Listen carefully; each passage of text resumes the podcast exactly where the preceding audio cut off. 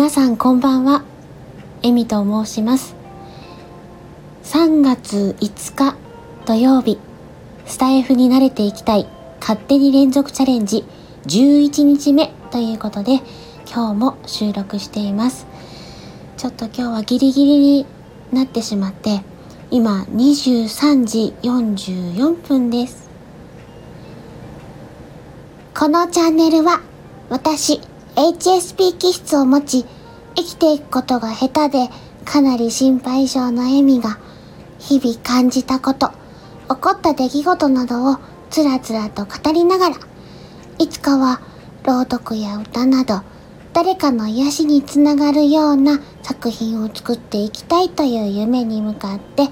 ゆっくりとチャレンジしていくチャンネルです。改めましてこんばんは、エミです。今日はちょっと冒頭部分をあの子供っぽい感じでお伝えできたらなと思ってやってみました。いかがでしょうか。あの自己満足ですけども、喜んでいただけたら嬉しいです。さて皆さん、今日はいかがお過ごしでしたか。今日は私残業になってしまって、ちょっとヘトヘトです。皆さんにとってこの時間が少しでもゆっくりのんびりしていただける時間になれば嬉しいです。えー、今日は私がチャレンジを始めた頃のお話です。正直このお話をするべきか悩みました。でも多分これを乗り越えないと先に進めないような気がして、お話することにしました。とこのチャレンジっていうのはあのスタイフではなくて、えっと、私がこういう声とかを出すというかなので、スタイフを始めるよりもちょっと前のお話になります。参加しているオンラインサロンで交流をさせていただいて、いろいろと勇気をいただいて、声での配信してみたいなっていう思いがあることも伝えて、そしたら私の声での配信を聞いてみたいって言っていただけたんですね。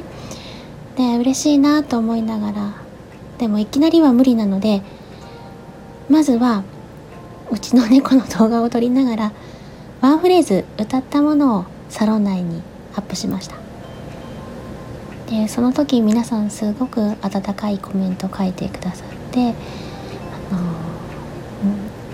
うん、応援というかよかったよって言ってくださって、すごく嬉しかったんですけど、なかなかあのまた次っていうのが動けなかったんですね。で、それからまたしばらくしてこういった配信とかに興味のある方っていうような交流会をした時に、もう挨拶やってみたら、毎朝あの声での挨拶いいんじゃない？で、やっぱり心配だったらまずはサロン内でアップしたらどう？って言っていただいて、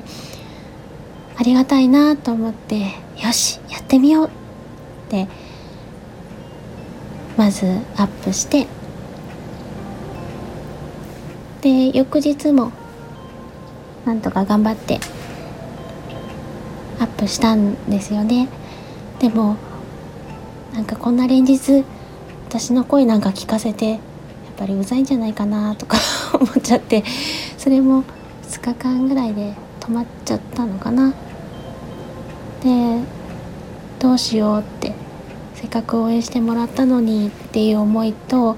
うまく動けなせない自分の弱さがあったんですよね。で、サロンってこのオンラインサロンって皆さんいろいろと活動されていて、でそのサロンの中に可愛いお写真を自身で撮られて、で自作の詩をつけられてる方がいらっしゃったんですよ。で、毎回素敵だなと思いながら、ある日物語のワンシーンみたいなのがあって、ああこれ素敵だな、読んでみたいなと思って、読んでみたいんですってお伝えしたら、ぜひチャレンジしてくださいって言ってくださったんですよね。でそれでもなかなか私自身ちょっと時間が取れなかったっていうのもあったんですけど、うまくそれにチャレンジする時間とか心の余裕っていうのがなかったんですけど、でも約束だ、頑張ろうって自分に思ってなんとか作ったんですよ。でそれをアップしたんですよね。で正直ああまだまだだなっていうのはたくさんもちろんあったし、この程度で出せていいのかなっていう思いもありながら、それでも私的には精一杯のなんとか踏み出した一歩だったんです。でその詩を作られたご本人からはすごく喜んでいただいて、すごく褒めていただいて、こん、こんなダメダメでも褒めてもらって嬉しいなって思ってたんですけども、それについてアドバイスというか、まあ、批判というかを、あのまあ、影の方でくださった方が い, いたんですよね、まあ、その方にしてみれば私のためを思ってということだと思うんですけども、私はやっぱり自分自身でもまだまだだってもちろん思っていたんですけど、それにうまくそこまでできない自分のレベルっていうのもあって、それでもなんとか踏み出した一歩だったんですよね。で、そしたら動き出せなくなってしまって、ああやっぱりこんなことをすべきじゃなかったんだ、なんてものを出してしまったんだろ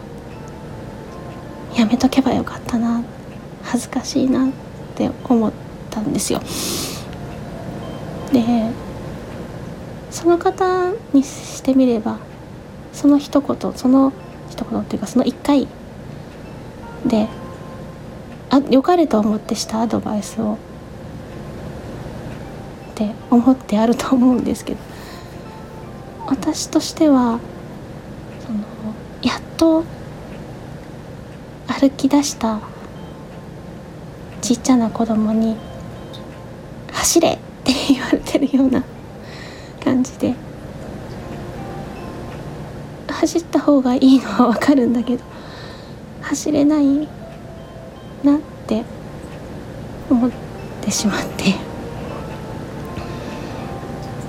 すごく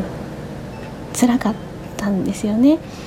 で、それってもうだいぶ前のことなんですよ。だいぶ前のことなのにどうしてもそれが引っかかってしまって、や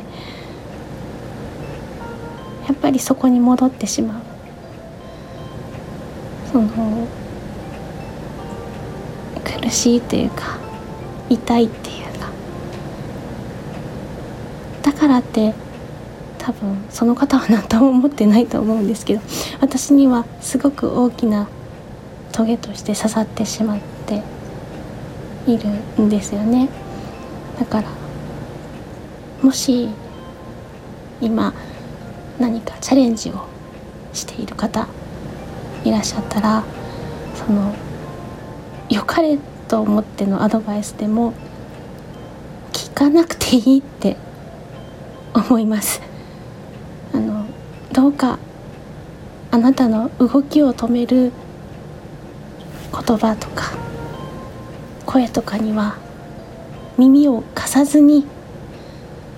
あなたが踏み出したい一歩を大切にそのまま進んでください。